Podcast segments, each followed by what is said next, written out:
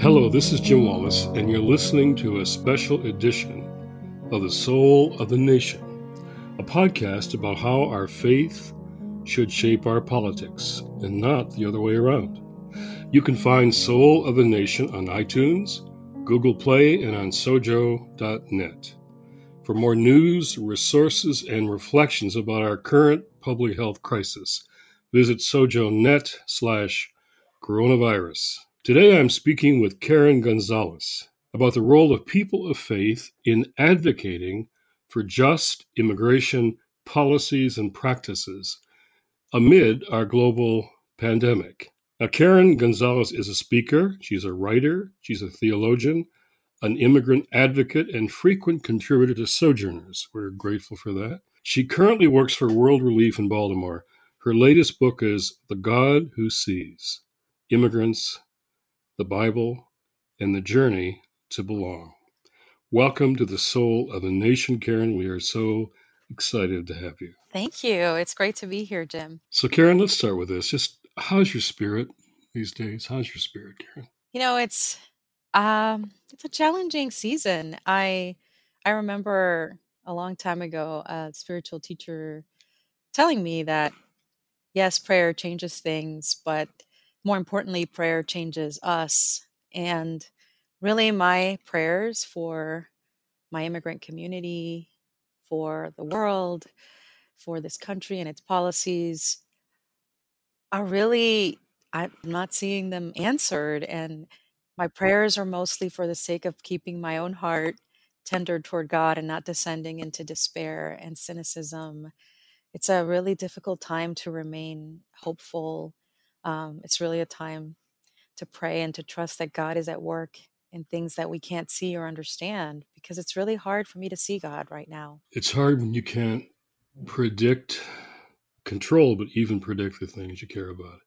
And uh, prayer changes us, but we don't know what that means sometimes. it's a phrase we often hear, but don't know really what it often means. Yeah, exactly. There's a lot of mystery involved. And you know, I work for an organization that works with people in vulnerable situations, and I see just upfront how how COVID nineteen and the way that our president and our country has handled this crisis has harmed people who are the poorest, who are most vulnerable, not just here in the US, you know, but around the world. And it's hard to it's hard to live in this reality and remain very hopeful. And so, mostly my prayers are for these people that I care about and for God to, for me to see God at work, for me to see God at, at God's own advocacy and answering on behalf of the poor because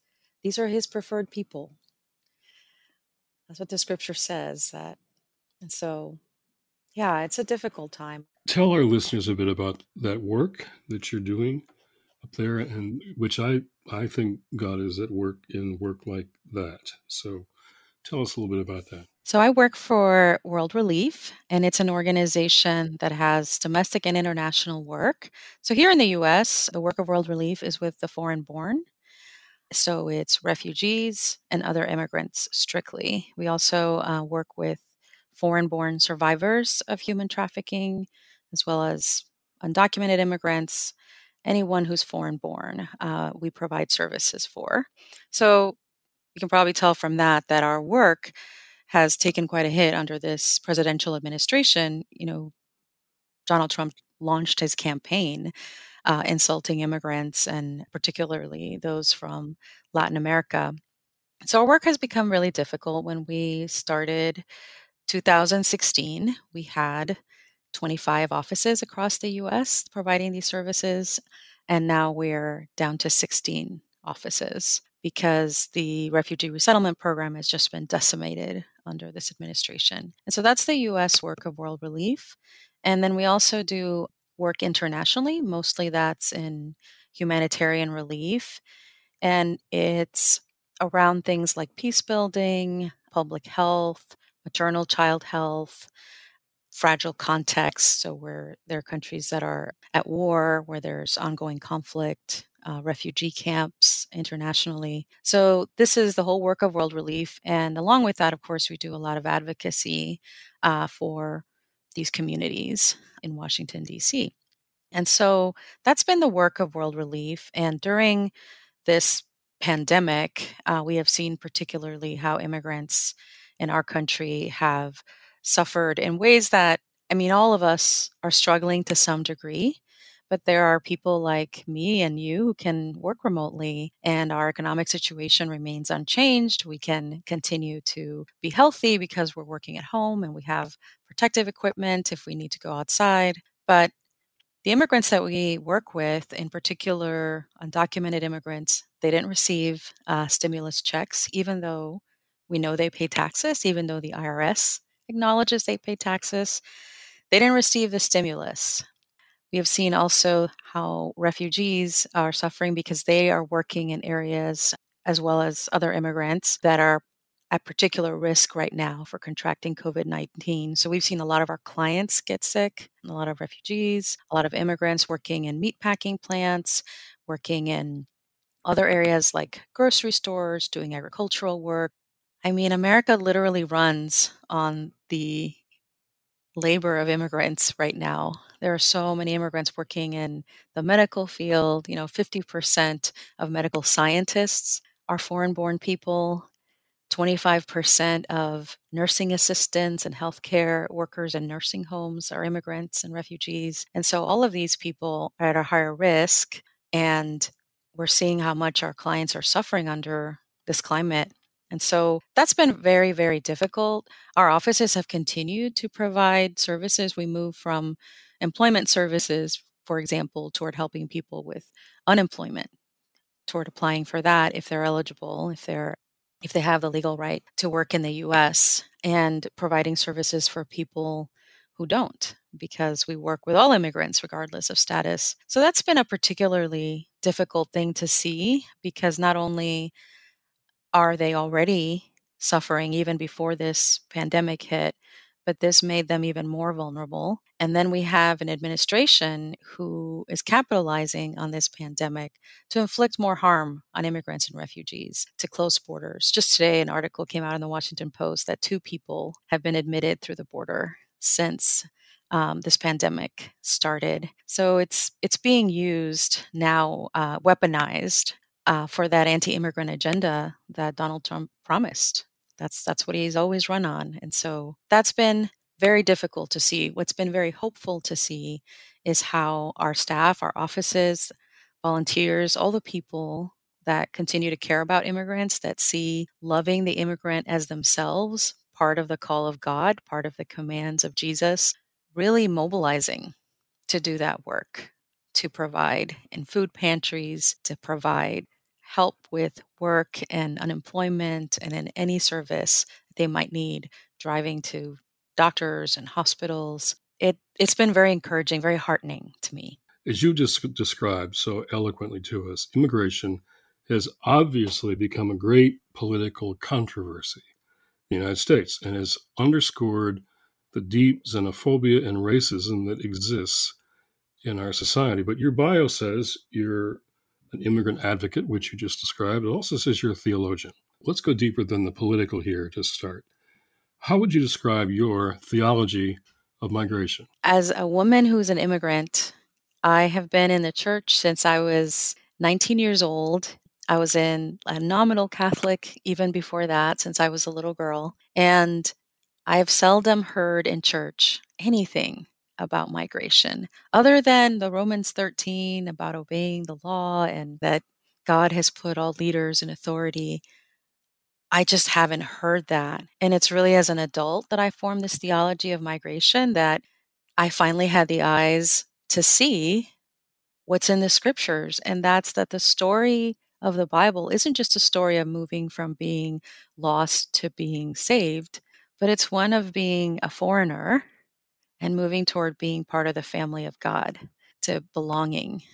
And that's a trajectory we can see throughout the scriptures from the very beginning when we meet Abraham. God is asking him to migrate. And we see he and Sarah's vulnerability in Egypt. And over and over again, the scripture restates some 83 times in the Hebrew scriptures that we're to treat the immigrant as ourselves, we're to love the immigrant as ourselves, we're to do justice for the immigrant. And there's judgment. There's a whole book of the Bible, Obadiah, and it's judgment for those who did not treat the refugee and immigrant well, for those who did not do justice for the immigrant. And I find it so tragic that this isn't taught, that I had to seek this out as an adult this idea of a theology of migration, that in fact there is one and exists, and people have been writing about this, but it, it isn't getting into our churches like it needs to. And I think there's a divide.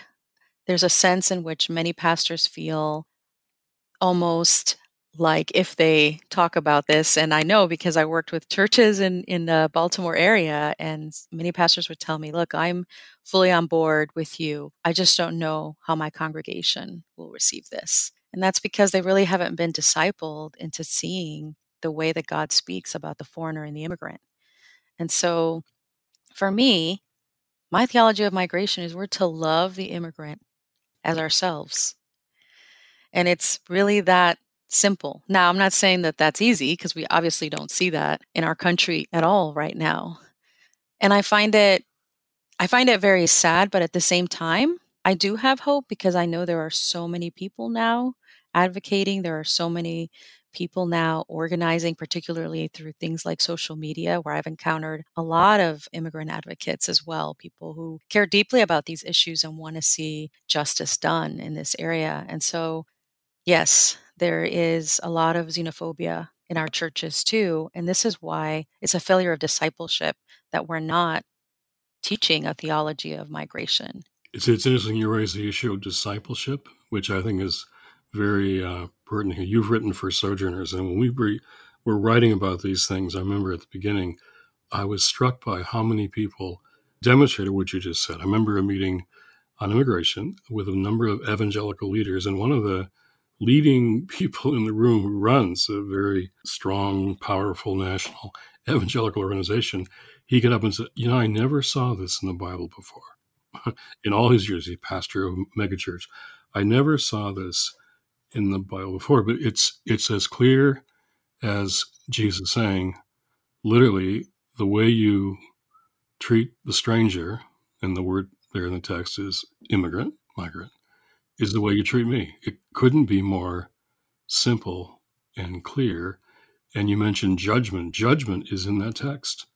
Those who don't welcome the stranger are not just misinformed, they're, Jesus says, you'll be judged for the way you treat the stranger. And yet, key evangelical leaders, key white Christian leaders of all kinds, just never saw that in the Bible before. But you aren't doing everything you do just as a political activist, you're there's a theology underneath all of that. Absolutely. And you know what is really interesting is that I first encountered uh, a theology of migration reading rabbis, reading their interpretation of the Hebrew scriptures. And they introduced me to Abraham as a migrant. They introduced me to Ruth and Naomi as immigrants. And that their whole story is a story of migration, of leaving, of returning, of entering a community. I think the story of Ruth is a beautiful picture of what the world could be like, of what our country could be like if we welcomed immigrants, because there you see not judgment, but you see a community that actually obeys the commands of God. They welcome Ruth, who is a, a Moabite, who is despised, uh, you know, outside of their country because she comes from these people that descend from Lot. And this is just a, a lot of bad history between the Moabites and the Judaites. But Boaz welcomes her. The community of Bethlehem welcomes her. And not only do they welcome her, but they provide her a safe way to earn a living, doing the work that everyone does in their community. So it's not like in our country where immigrants do the work that citizens aren't willing to do. Now, Ruth does the work that everyone else does. And Boaz says, Don't harass her, don't mistreat her, don't abuse her. And he welcomes her to his table and he protects her. And he's not saving her. She advocates for herself. She asks for things. She listens to her uh, cultural insider mother in law. She brings her gifts. She brings her own love and her loyalty, her hard work. And there's this mutuality of blessing that you see in the book of Ruth because p- things are done as Yahweh commanded. You see this shalom, this flourishing for everyone involved. People don't just survive, they thrive. And this is a picture of what it could be like if we would listen, if we would obey, if our churches actually were living into that kind of discipleship. A discipleship that's costly for sure. So you've already lifted up Sarah and Ruth and Naomi. So in writing for Sojourners and your personal blogs to your latest book, you write a lot about the powerful and prophetic leadership from women across the world in the Bible and now across the world. It goes without saying how that moves us forward. Now, it's interesting that some of the recent news coverage correlated with a country's success in combating COVID 19 is whether or not a woman was leading the country. Yes, and I find that so fascinating and so telling. We don't have enough, I think, women in leadership, but you see that in the scriptures as well, that there are ways of that women lead in the scriptures and patriarchal cultures for sure, but leading from the bottom up and becoming models of love, of hospitality, of kindness. And we're seeing that in some countries around the world that some of the best responses in several countries have been where women are leaders. And I think this is a a real gap for us in not having enough gender equity balance, not just in our country, but in our churches. We're not seeing that either. It seems like in the biblical stories of crisis, those stories of crisis always tend to lead us back to the strength and vision of female leadership again and again, often in crisis situations. Yeah, it's true. I, I think of like the story of Hagar. You know, I took the title of my book from the story of Hagar because here is the God uh, who sees a person who would have been invisible in her culture, a woman, uh, a foreigner, uh, someone very young, and probably who looked very different. And yet, this is the person that God sees. And this is a person, the only person in the Bible who names God and who God promises a future, who God promises a destiny. And these are the people in our communities. You know, uh, after I wrote my book, a friend of mine said, You know, I read that chapter on Hagar. I was walking around Baltimore City and I saw these immigrant men who were working construction. And I thought about how they've been there all week and I haven't seen them at all. Now I saw them because they're human beings. They have the same dreams and aspirations. They're flesh and blood just like us. And yet there's a divide in our country in which we don't value people equally. We don't see them equally. And sadly that exists in the church too. There's a there's a real sense that some people are more valuable than others, even though we would probably never say it.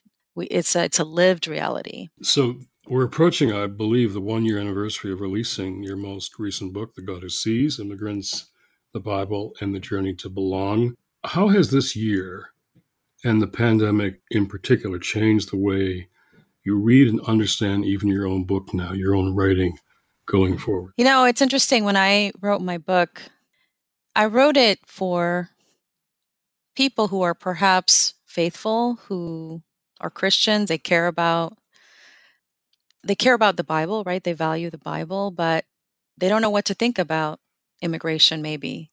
So I wasn't writing for the 20% that, you know, are on Fox News or anything like that. I was writing for sort of the people in the middle because there's 20% who are always with you, right? 20% against you and 60% in the middle who don't know what to think, who are trying to live as faithfully as they can but haven't been discipled into thinking about an issue like immigration, for example. That's who I really wrote the book for. I wanted people to see, no, the Bible speaks to this. There are not many things that I would say the Bible says clearly because I hate that phrase. It's been abused. However, this is one of those things that the Bible speaks to that God is is clear on how we are to treat the immigrant among us. And so initially that's what I wanted people to see. God speaks to this. Here's what God says. Here are some immigrants in the Bible. You may have never seen with those eyes. You may have never recognized that they were migrants. They were people who left their land and went to another land. And really, that was my goal to invite people into this vision. But now I think the more that I have, as I've, you know, spoken a lot about this book and uh, gone to a lot of places and churches and universities to talk about it, I've realized that we also need this message of mutuality that often the conversation seems to end with hospitality. So, you know, a lot of what we hear is like, welcome the stranger, right? Even from very well intentioned Christians. But welcome implies that I have ownership of something. If I welcome you to my house, it's because it's my house and I'm welcoming you in, right? But the fact is, the Bible says that the land belongs to God. The world belongs to God. God has given us stewardship, but it belongs to God. And so, is it mine to say, well, Jim, welcome? Or do you have the right as a human being to migrate if you need to, to migrate because it's a force for dignity in the world? You have the choice to save yourself and your family by migrating.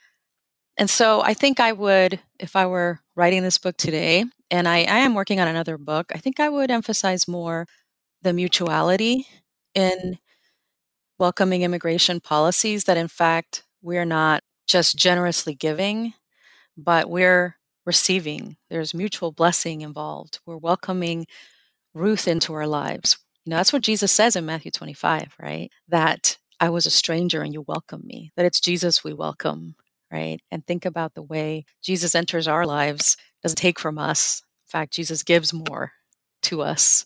And so I would emphasize that and just really how much immigrants have to teach the church. Often when I talk to people, they'll tell me, Oh, I've just learned, you know, how people can live with so little. I've just learned, you know, how much I can live without, you know, from immigrants and refugees. But that's not really the end of the story. Yes, you can learn that as well. But really, there's a resilience in the immigrant community. There's a lot of strength. There's a lot of faith. You know, immigrants, my family came to this country and basically gave their children over. You know, we're now Americans, you know, and our parents are Guatemalan. They lost their children to this new new culture, new language. I don't speak Spanish as well as my dad speaks Spanish. You know, this was a sacrifice on behalf of my parents and and this is what happens, right? This is what we see with the dreamers and DACA.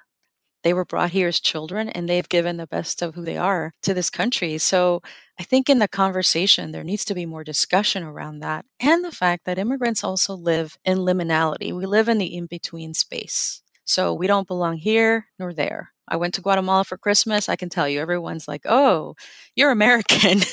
but here, I'm clearly, you know, a foreigner to people.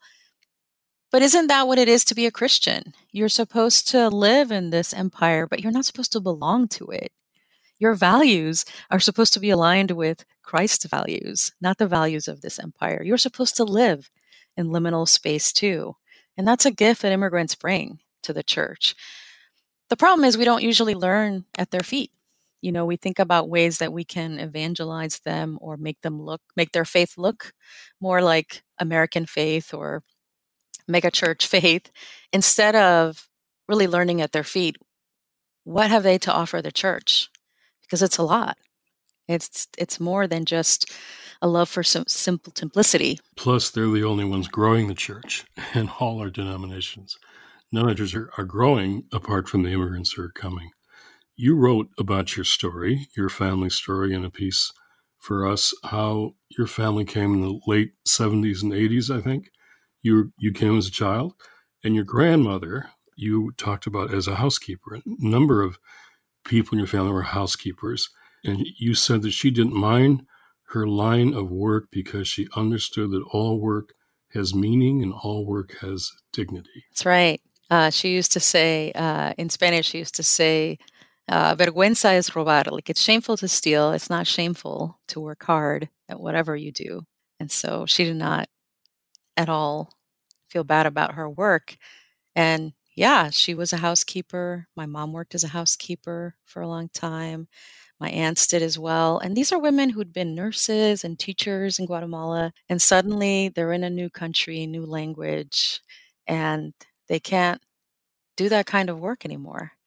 But I learned so much about faith from my grandmother, and she would have been someone the world didn't see, but she was the spiritual mother of our family. And again, she was resilient. She was so strong and she she didn't even have words for for giving up. It was a, a faith that that propelled her forward always. And yes, I don't, you know, I wrote about that. And, you know, there was some controversy in my family about uh, them not wanting me to write about the fact that she was a housekeeper. But I said, well, I know how she felt about her work. And so I'm going to honor her own words about this. And she did not feel ashamed of her work. And so, yes, I wrote I wrote about that because I feel like she even taught me so much about the dignity of work because I it's something I struggle to understand the idea that all work has meaning no matter how menial the task. You mentioned that construction worker in Baltimore who who was easily often unseen. It's interesting how this pandemic how it could change us. It's laying bare so many things and this whole notion of work your grandmother and that construction worker now might be called essential workers. essential workers. So we're calling such workers now essential, but we're not treating them with such things as living wages or hazard pay or even protective gear. And the dignity of work perhaps is becoming even more clear in who we haven't seen or paid attention to or or listened to for a long time now all of this reopening, the whole disproportionate nature of this plague, three to one, African Americans, Hispanics dying to whites and and catching the disease. And now this new reopening will depend so much on what they call frontline workers. So your grandmother and those who have her job and the they they got to go back to work now, while a lot of other folks, as you said a while ago, are just a lot of us are are sheltering and staying home. And so this whole notion of work and essential and who's seen and not seen, the pandemic is shining a light on all of that, seems to me. Yes. And I you know, one of the things that I think is a just a profound hypocrisy of our government is on the one hand calling the many immigrants fulfilling these essential jobs you know, essential workers, and there's even, you know, signs, thank you, postal workers, thank you, grocery store workers, thank you, nurses. People are excited and clapping outside their windows for them. So, on the one hand, there's this response. And on the other hand, our government is still working to deport. The only flights coming into Guatemala City, into Nicaragua, into any country in Central America are deportation flights from from the United States. I mean, there's this duplicitous response that we have that on the one hand they're essential but on the other hand get out of our country and yes they're essential and i think you know now that we finally see our postal workers i see people in the grocery store uh, thanking the people working in behind the cashier the people who bag the groceries i see people all of a sudden seeing people that were unseen and recognizing how much we need their work, their labor. You know, I was in our organization, we've allowed people to do, of course, remote work. We've allowed people to do flexible hours because many people are caring for their children while trying to work as well. So, work off hours, uh, do what you need to do. We provided an updated sick leave policy uh, so that people have more hours and people, in the event that they should contract COVID 19, can have protection but all of the people in these essential jobs, as we read in the news daily, don't have these protections. People working for UPS, you know, delivering packages, people working in Amazon warehouses, people working in our grocery stores, they're not working with these kinds of protections and flexibility. Some of them aren't even giving given the right personal protective equipment that they need for the work. And so I think we're seeing now a more awareness of them, but now there needs to be more advocacy on their behalf for them to be paid a living wage because if it's essential work, It's work that all of us recognize as valuable. They should be paid fairly, but also they should receive receive the same benefits. They should be able to have things like paid maternity leave. They should be able to have adequate sick days. They should be able to have what they need to rest as well. You know, I think that's one of the, one of the interesting things to me about the scriptures is that when God gives the command for Sabbath, it's also for the immigrant. It's even for the animals that you have, for the servants, for the women in your household. Everyone is called to rest. God secures rest for people who can't secure it for themselves.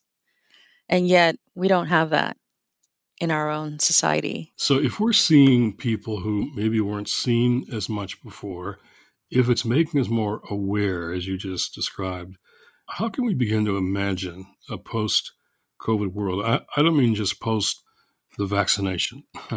That's the easy part that'll come at some point. But women have become women are being revealed as frontline workers, as we've said, political leaders in countries doing best with this, community organizers. How can this crisis maybe change women leaders in the way we see them going forward? It's a great question. Well, I think for one, seeing how women leaders around the world in several countries have handled this pandemic took it very seriously from the beginning. Uh, you know, in our country, we lost like two and a half months, right? Where there was really no plan, nothing was taken very seriously, experts weren't listened to. But we see that that didn't happen in these several countries where women were leaders. And so the hope would be that now we would listen better. We would not just listen to women, but I feel like part of the failure of COVID 19 has been uh, a failure of listening to experts, people who know, right, um, what this is. And what we saw in those countries was women really listening to experts. Oh, you're an infectious disease expert, and you're telling me this is a scary disease because of how easily contagious it is. Okay, these are the measures that we're going to put in place. And so, you know, I've often wondered had we had a different leader, could we have had a different response?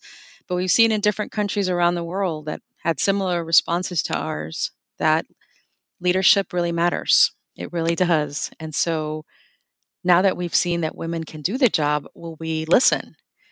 Will we really learn from that and change going forward our posture toward women leaders? It's been very, very visible how many of those medical experts, those ER room doctors, are women who are speaking up and clarifying what our situation is. And all the doctors talk about the nurses being the real heroes who are making everything work, often around the beds.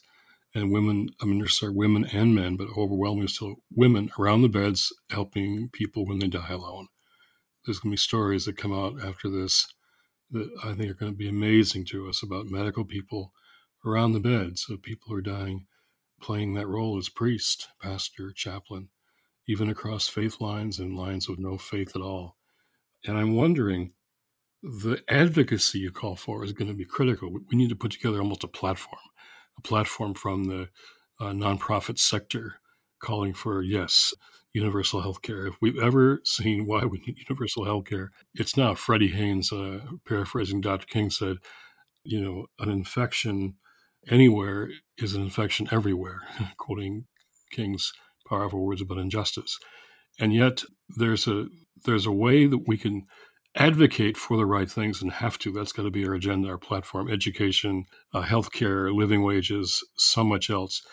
But back to uh, maybe ending with you're a theologian, you're an advocate, you're an activist, but you're also a theologian. How could this pandemic help us to reimagine our theology differently to inform and shape a different kind of future among us? You know, I think I think this pandemic is an excellent pattern interrupter. I see a lot of people on social media sort of longing for when is this going to be over? When can we go back to the way it used to be? But we don't want to go back to the way it used to be. The way, I mean, the pandemic has highlighted the inequality, the injustices, the people who are left out, the way that undocumented immigrants pay taxes but aren't able to receive a stimulus check, the way that essential workers aren't paid a living wage. Why would we want to go back? to the way that things used to be. I think what we've seen, you know, what I've seen during this pandemic has been the government stepping in and saying, okay, we have to give funds to people. Okay, we have to provide extended family medical leave to people. We have to mandate sick days to people. We have to provide unemployment that's actually livable, where people can actually live on it while they're looking for work or till the country opens up a little bit more and more jobs are available. We're seeing that many things are possible that weren't happening because there was no will for them to happen. But but we know that it's possible and and that that's the world we need to reimagine. How can we create a more just world rather than go back to the world that was? And that's what I want to see us live into. What how can we reimagine? You know, I work in this humanitarian relief organization. And sometimes I'll ponder what would it be like if my organization weren't needed in the world because there was no poverty? What would that be like? What would it look like? What would have to happen for that to be realized? For us to be out of a job because there was no marginalization of the immigrant in the US and there was no suffering for a person living in a rural area in sub Saharan Africa? what if all those problems were solved? And I think that's what we need to do. We need to imagine the world we want and the policies that we want to see enacted rather than just longing for pre COVID 19 life. So, change really doesn't happen until often a new generation decides that what we have accepted for so long is no longer tolerable, no longer acceptable, and that what we thought could never change we decide is possible to change, and you know we're going to do it. so that kind of reimagining, the way you're speaking of that, that's that could maybe give you some of that kind of hope, that hope you were looking for at the beginning of this conversation. Yeah, and I realize that hope is a privilege right now. You know, I'm in relationships with people who are undocumented immigrants, and I see hope as a luxury for them it's just a, the struggle of daily life to survive but I think we can, we know now what we're capable of. Why can't we imagine a new reality and enact policies along those lines? So that's what I would like to see. Karen González, thank you for joining us today. Thank you very much. Thank you so much, Jim. It was great to talk with you. To hear more from Karen, follow her on Twitter at Karen J. Gonzalez. At Karen J. Gonzalez and check out her latest book, The God Who Sees Immigrants, the Bible, and the Journey to Belong. For news, resources, and reflections about our current public health crisis, visit sojo.net slash coronavirus. If you enjoyed this podcast, please share this episode with your friends and family and even enemies, as Jesus calls us to love them too. And what better way to love someone than to give them a podcast that you like? We're available on iTunes, Google Play, or whatever you listen to your podcasts. And after you listen, don't forget to subscribe, rate, and review the podcast. And follow me if you'd like on Twitter at Jim Wallis. This is Jim Wallis for the soul of the nation. God bless you.